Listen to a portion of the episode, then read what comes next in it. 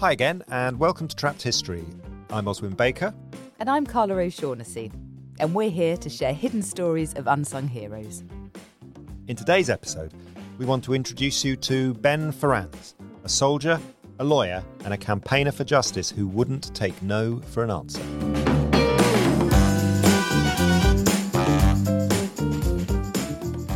Mm, that's intriguing. What was his question then?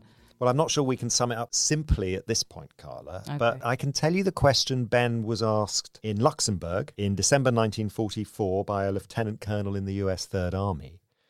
Tell me, Corporal, he said in all seriousness, what is a war crime? And that is what we'll be talking about today in the company of one of the greatest historians of the Second World War and its aftermath, Keith Lowe. Okay, so how does Ben end up in Luxembourg in 1944? Well, it's a quick story because Ben is only 24 years old at this point. He was born in Hungary to a Jewish family who, like so many other European Jews a generation later, fled persecution and they made their way to New York. They lived in Hell's Kitchen. I think he would have described it as the the um, what would he have described it as? Well, it's called Hell's Kitchen for a It's reason. called- yes, it is called Hell's it's Kitchen. quite for a cool now, reason. isn't it? I think. Well, it wasn't cool in No, 1920s. I'm His dad was a janitor, didn't speak English, and strangely, and I suppose a, a, a, a bit like Cornelia Sorabji, who we covered on a recent Trapped History episode, Mm. Ben was sort of drawn like a magnet to the law, and he won a scholarship to study at Harvard. He graduates at Harvard in 1943. America is at war. He signs up, is taken across the Atlantic, and one June morning in 1944, he finds himself in a landing craft off the French coast. the British sailors were in charge of the landing craft. And uh, as I jumped out into the water, for most of the soldiers, the water went up to their ankles. For me, it went up to my knee. And the British sailor slapped me on the back and he said, uh, That's the way to Berlin, Yank. Good luck. And that was my return to Europe. By that time, there were dead soldiers, American soldiers in uniform, floating face down in the water tanks mired in the sand, uh, the Germans waiting a short distance away to counterattack. I won't go into the details of war itself. Uh, that's been adequately described elsewhere. I can only tell you the conclusion war is hell. Ben's war was like so many other young soldiers' wars. He fights through France and into Germany. He's there for the Battle of the Bulge.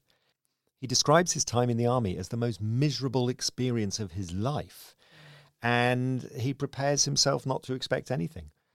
When, all of a sudden, out of the blue, he's asked that question What is a war crime? Why would he even be asked that? Yeah, it's not something that you or I would be asked. No, I've never been asked Carla. Um, but news had reached the Third Army that Ben might be their man because back in Harvard, he'd worked with the most eminent criminologist in America. And for his troubles, he was told that he had to read every book in the university's library on war crimes. Ben was Mr. War Crimes. Okay. And as the Allies are pushing through Europe, they begin to uncover horrors. They need lawyers, they need investigators, they need experts on war crimes, they need people like Ben so that they can forensically pursue the truth. Why did they have to take a legal approach rather than summary justice? You know, when you look at the French resistance, they would just take people out and shoot them. So Yeah. why was this so different? Well, it's it's a it's a question I think which goes to the heart of today's episode. Ben himself struggles with it. When uh, later in the war he links up with the Russians, and he tells them that he's a war crimes investigator. One soldier asks him, "Don't you know what they did?" He was really puzzled that you would need to be investigating this. And Ben, of course, says, "Well, yeah, you know, of course I know what they did. They killed all of these people." And the soldier replies, "So why are you asking them? Just shoot them." And Ben says that in the years that followed, when he was trying, often not wholly successfully, to hold these criminals to account, he would often go back and think of that advice from that simple Russian soldier. I mean, Keith, I'm going to turn to you for a moment here. Summary justice or real justice, the rule of law? Well, there, were, there was first thing to say is that there was a lot of summary justice about. Like you said, the French resistance. I mean, there were about nine thousand people who were sort of taken up against the wall and shot during the liberation and immediately after it. But the further east you go, the more summary justice there was. So again, the Soviet soldiers, I mean, they would know all about summary justice. Yeah. Yugoslavia as well.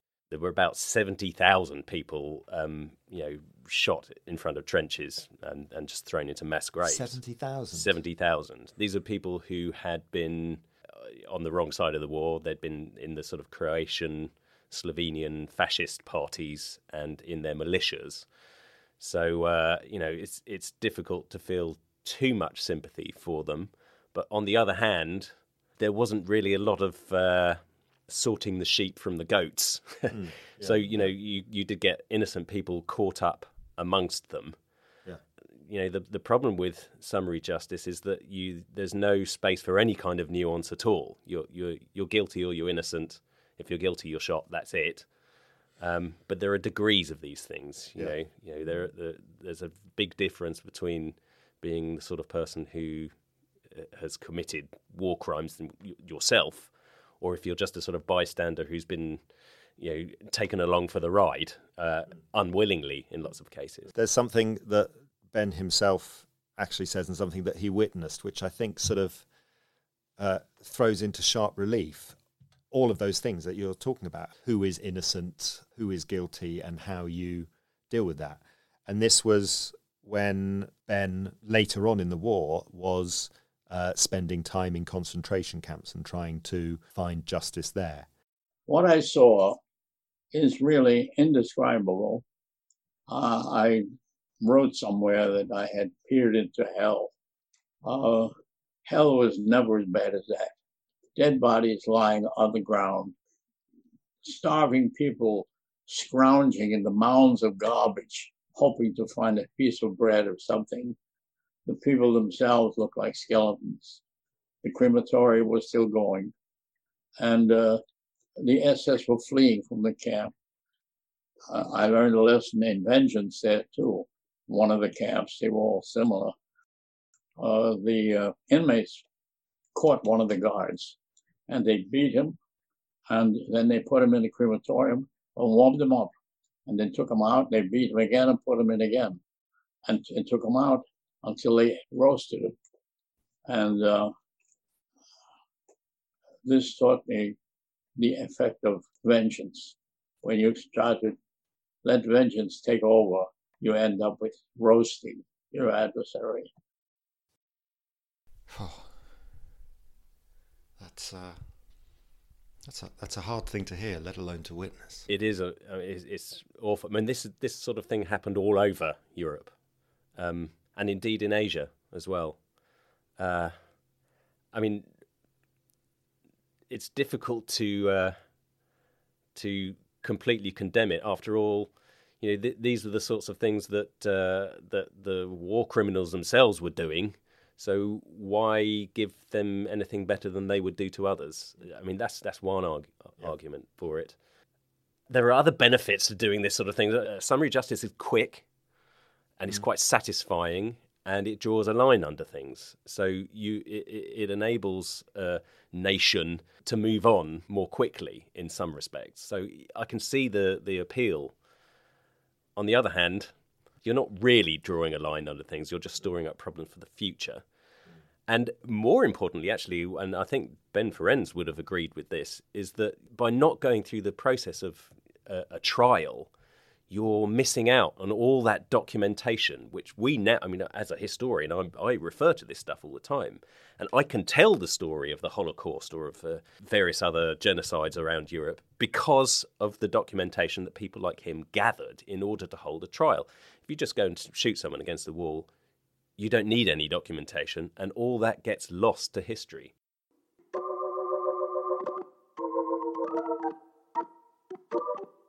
So going back to Ben and this job and what it meant on a, a day-to-day basis, um, news will come to Army HQ of Allied airmen, for instance, being butchered by German civilians or of civilians being shot by Nazis, and Ben climbs into his jeep and makes his way to the scene of the crime.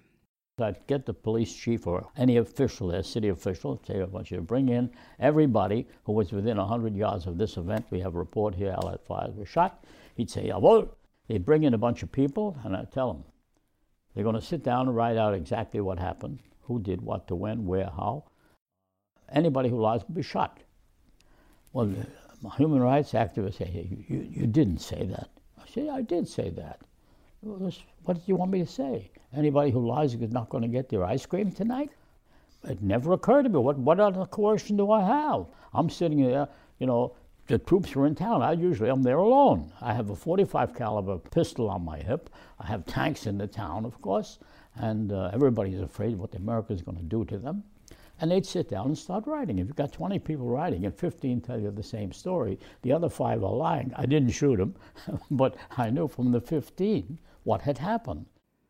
It's also messy and confusing, isn't it? You know, I was shocked by that first uh, recollection in, with the crematorium, and then kind of shocked by that as well. The thing is, it's, it's very easy for us sitting on our sofas to, to you know, say what would have been right, but when you're yeah. in the midst of a, a, war and there's people dead all around you, um, you're, you're acting quickly on the spur of the moment according to you know the the, the needs of the moment. So. Uh, yeah it's, it's very difficult to make a judgment from, mm. from our perspective. And then, of course, uh, reports of other atrocities started flooding in, and Ben finds himself in Buchenwald, Mauthausen, and Dachau concentration camps. And almost in a way, the only thing that saves him is the legal process because it gives him a structure and a purpose. Otherwise, he just would have gone mad. And as he himself says, without that, all you have is endless rage and sorrow. And there's one particular moment which starkly shows what Ben had to do every camp had an office, a Schreibstube, writing office. And what I would do was immediately go to the Schreibstube and seize whatever would be relevant for a war crimes prosecution. And when I came to the Schreibstube in Mauthausen, there was an inmate there who was a Schreiber, as they called him. And he said, Oh, I've been waiting for you. And he said, Come with me. And I recall going out with him to the electrified fence and his digging up a uh, box of records which he had kept. Those records were the records of all of the SS men, the identification cards, who had entered that camp uh, and who had left the camp. It had their photograph on it, it had their identifying numbers and addresses, date of birth, things of that kind. And he was supposed to destroy each one of those records before a new one was issued or when the man left the camp, and he didn't do that, which meant that every time he saved one of those records, and there were hundreds of them, he put his life in jeopardy. Uh, and he was ready to do that, hoping and knowing that one day there would be a day of retribution. Uh, and he saved those records for that day. This man who collected those ID documents and then buried them, he was clearly wanting to bear witness, wanting to show that despite what is happening, someone at some point will be held accountable. And that's such a a powerful thing for anyone to do.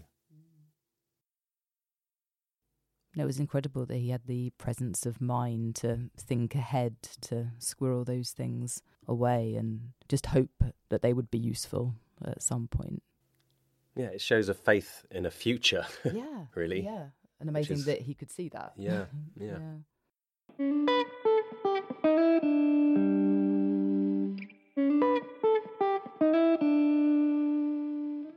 So there's only so much that one man can take. And by December 45, with the war in Europe won six months before, Ben has had his fill. He applies for leave and sails for home, hoping never again to witness such horrors. But something draws him back. A letter, in fact, from the Pentagon. He's home for just a few weeks, but they want Ben, they need Ben back in Germany. The Nuremberg trials are underway. And this is probably the point, really, to call on the knowledge and expertise of today's guest. You've already heard him, the historian Keith Lowe, who has written the quite brilliant books about the war and how we deal with it, The Fear and the Freedom, and Prisoners of History. Keith, welcome to Trapped History. Thanks for having me. Ben is part of an attempt to try and answer the question the war's over, so where can we find justice?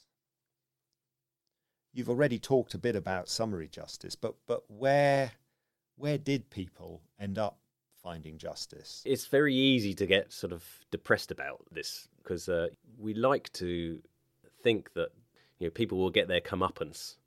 I think we should just take consolation in the fact that lots of people did, and they might not have got fully the punishment that they deserved, but they were punished to a certain degree. Some of them paid the ultimate price, were, were executed. Not very many, but you know there was some justice there, and that is better than nothing.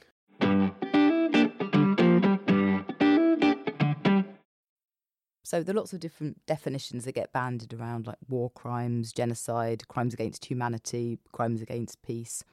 Why do you think there are so many different terms and the difference between them? And is it a way to try and codify revenge? Well, I mean, a, a lot of the, these terms were invented after 1945 mm. uh, because the crimes that were committed was were so unusual, so vast that they felt that the conventional ways of doing things were just didn't really express the gravity of what they'd seen. Mm. So there were three main categories, really. Um, there was the conventional war crimes, which were the ones that Ben Ferencz had studied at Harvard. You know, things like the wanton destruction of cities, which was defined in the Hague Conventions years before World War II. So th- those crimes already existed. But then they wanted to add to that crimes against humanity, things like the genocide of Jews and so on, which was so vast it, it needed a separate category. Mm. And then they added to that crimes against peace. You know, because it's impossible to go ahead with the Holocaust or commit any of these war crimes if war doesn't exist in the first place. So that's the sort of root cause of everything. And it was the thing that Ben Ferencz campaigned against most, trying to make aggressive war itself a crime. So if you don't go to war, you can't do any of these things.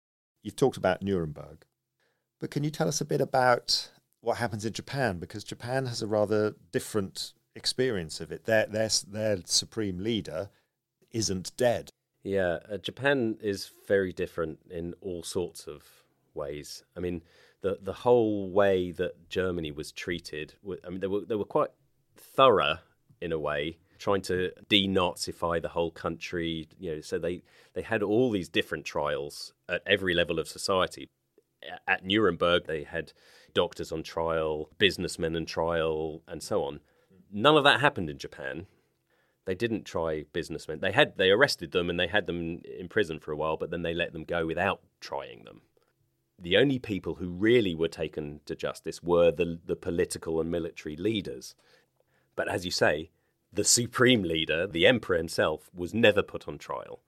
And that was part of the sort of surrender deal that they signed. The Americans said that they wouldn't put the emperor on trial in order to broker the peace more easily. So now you get into a, a debate about whether, you know, the idea of war crimes trials is actually a good thing or a bad thing at all. Because if, if you want to stop people from committing crimes and, and sign a peace deal and you let them off as a price of that, well, one person is going free when he shouldn't, but thousands are being saved by the war not continuing longer. So it's a bit of a difficult balance to, to find there.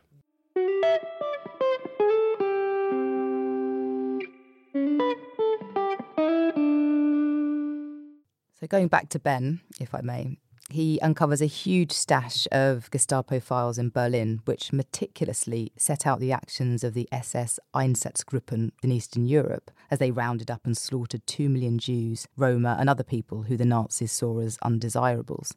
And the Nuremberg legal team, they were really, really stretched. No one had the time or the resources to undertake these new prosecutions. And so Ben stepped up and said that he would do it and the trial of 24 SS commanders begins at the end of September 1947 and it lasts for six months. Now, Ben is only 27 years old at this point, and he's chief prosecutor for what is dubbed the biggest murder trial in history. Keith, you met Ben, you knew Ben, um, and when I think of him, I think of him as an older gentleman, but then he was 27. I mean, that's massive, isn't it? Do you think he knew what he was letting himself in for? Probably, probably not, and, and, and, that might have been a good thing. I mean, if yeah. somebody who who was uh, more experienced might have uh, bulked at the the challenge, but mm. I mean, it's not only the fact that he's only twenty seven. It's also that he's he's not really practiced law properly yeah. yet. I mean, yeah. he graduated from law school, but then he went straight into the army. So, You know, after the war, he hasn't he hasn't actually got that much experience. He's got Yeah. experience as an investigator, and suddenly he's here as chief prosecutor in this massive trial. It's it's really impressive the way mm. he managed to negotiate that. Is there an element of the Allies, the Allied victors, being so confident that they will give a guy just out of Harvard Law School with no prosecutorial expertise, they will give him the biggest murder trial in history because they know it's an open and shut case?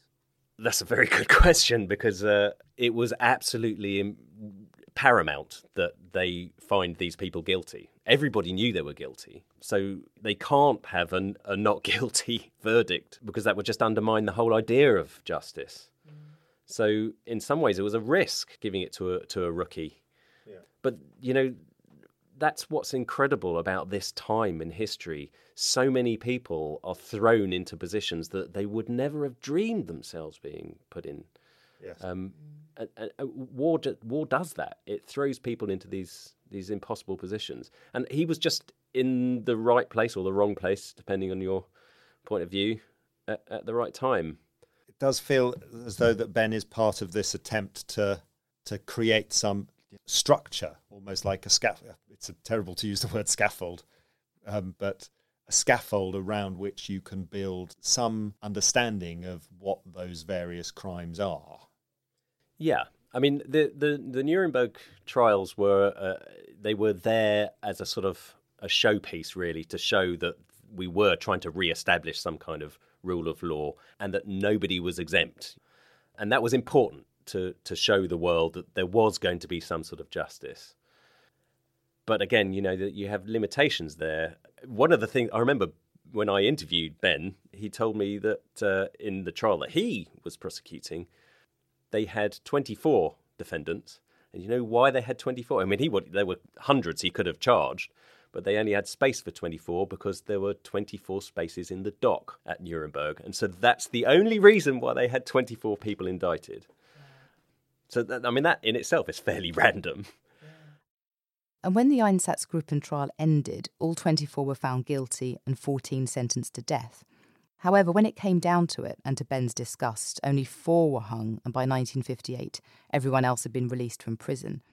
And the thing which really struck me is that the last surviving Einsatzgruppen commander, in fact, the last surviving defendant at Nuremberg, died in the 21st century, died in 2010. And we all can hear the voices of mothers and fathers and sons and daughters saying, Is that justice? Did people just get bored with it? Did people just want to say, let's just let sleeping dogs lie, let's push it and brush it under the carpet?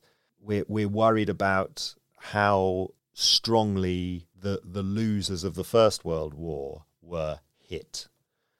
And we don't want to go down that road again. Let's just let's just let it go.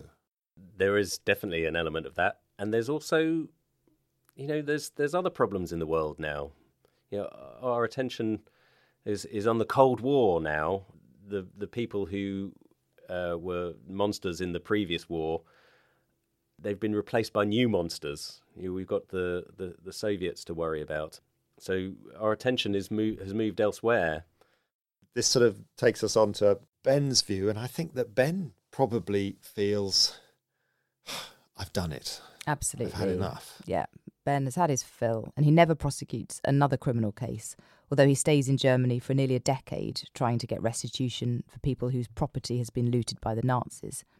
And then he goes back to his private law practice in New York for a quiet life. But something is niggling at him, something's wrong. In his address to the trial, Ben had said, Vengeance is not our goal, nor do we seek merely a just retribution. We ask this court to affirm by international penal action man's right to live in peace and dignity, regardless of his race or creed. The case we present is a plea of humanity to law. And Ben didn't feel that that affirmation had been properly heard. And so in 1970, he gives up law and takes up campaigning. He wants nothing less than a permanent international criminal court to prosecute crimes against humanity. He writes huge tomes. These are the subtitles The Search for World Peace, A Step Towards World Peace, A Way to World Peace, even a common sense guide to world peace. You get what he's after here. He lobbies, he makes speeches, and as I said at the beginning, he won't take no for an answer. And on the 17th of July 1998, the Rome Statute of the International Criminal Court is adopted by the UN General Assembly. It's important to note that America, India, China, and later Russia would not sign or would withdraw their signatures. But four years later, in 2002, a court is established in The Hague to investigate genocide, war crimes, crimes against humanity, and the crime of aggression. And to date, 31 cases have gone to the court with 40 arrest warrants, 21 people detained, and 10 people have been convicted. It's sort of the culmination of Ben's ambition in terms of world peace. Is it still a work in progress? Is it better in any way than Nuremberg? Is it better than Nuremberg? I mean, it's it's good to have an international court, which we didn't have at Nuremberg. But, but on the other hand, in 1945, 1946, we were much more unified as a world. We had much more common sense of direction. Now, that unity is really not there anymore. We can't really agree on anything. And that's a problem when it comes to something like the International Criminal Court because uh, you need agreement, you need people to buy into it. And if you've got three of the permanent members of the Security Council don't even recognize it, that's a problem, considering that the UN Security Council is the sort of the the, the final say on, on world law. That really is a problem. So until we get some sort of unity back, it will remain a problem. The criminals will never want to have a court, but it's up to the public to either put them in jail or put them on trial or throw them out of office. They cannot continue this way, telling their troops to go out and kill people they don't even know for crimes they can't even describe. And they kill them by the hundreds and the thousands. That's the world in which we live. And it's the world which I'm still trying to change at 103 years of age. Ben Ferencz died aged 103 on April the 7th, 2023. What we have to do is never give up. Keep pushing that rock up the hill. Uh, I used to be seven feet tall. This wore me down. it, may be a bit tiresome at times, and of course there are times when you get discouraged. But I think we owe it to the memory of those who perished never to give up and never to abandon the ideals which we had when the war was over that we could create a world where all human beings could live in peace and human dignity. Those were our dreams. Those were our ideals. Those were the real reasons why we fought. Those were the reasons why many died. Let us keep that in mind uh, when we wish to honor the veterans and honor the goals. And I'm confident that if you do, particularly the young people here, you'll live to see a much better and more peaceful world. Thank you very much.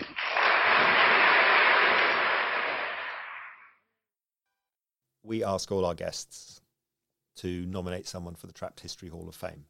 Someone who we don't know anything about, but we really should. Keith, is there anyone that you would like to nominate? Uh, yes, there's an, another person who's in my book actually who, I mean, this might be a bit of a weird choice. In a way, he's a monster. His name was Yuasa Ken, who was a, a Japanese medic. He himself committed war crimes. He performed vivisections on live Chinese people. So, so you know, why would I pick him? Well, what's interesting about him is that he is one of the very, very few people I can think of who actually sat down and thought about what he had done and realized how horrific it was and then held his hands up and admitted to it all and wanted his whole society to do the same thing. He's saying, you know, we in Japan have not faced up to the horrendous things that we did during World War II. And I did horrendous things too, and I feel horrendously guilty for what I did. The bravery to do that, to, to face up to what you, those horrible things that he did, to actually look them in the face rather than just try and push them away, try and pretend they didn't happen, try and brazen it out, which is what so many of the others did.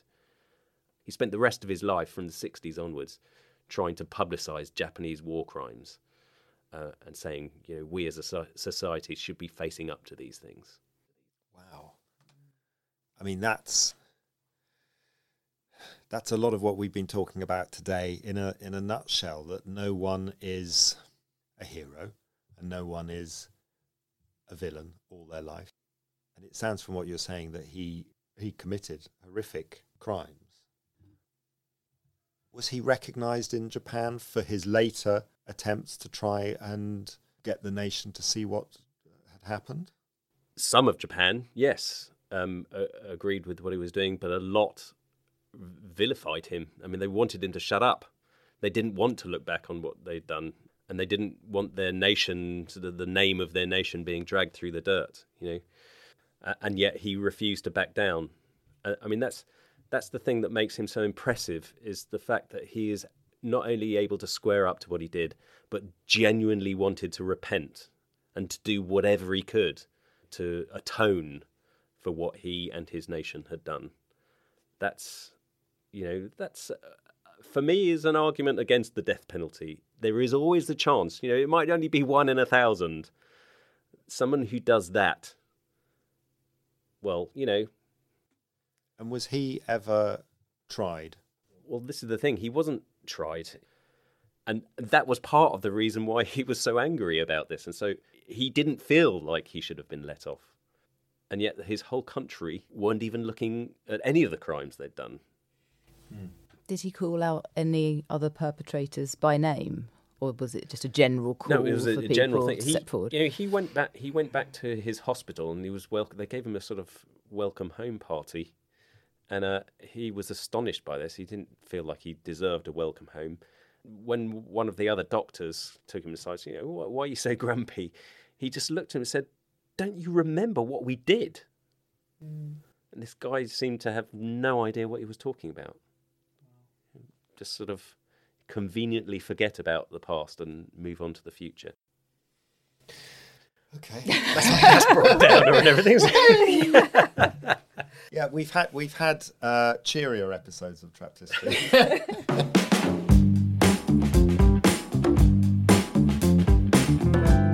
You've been listening to Trapped History, written and presented by Carla O'Shaughnessy and Oswin Baker.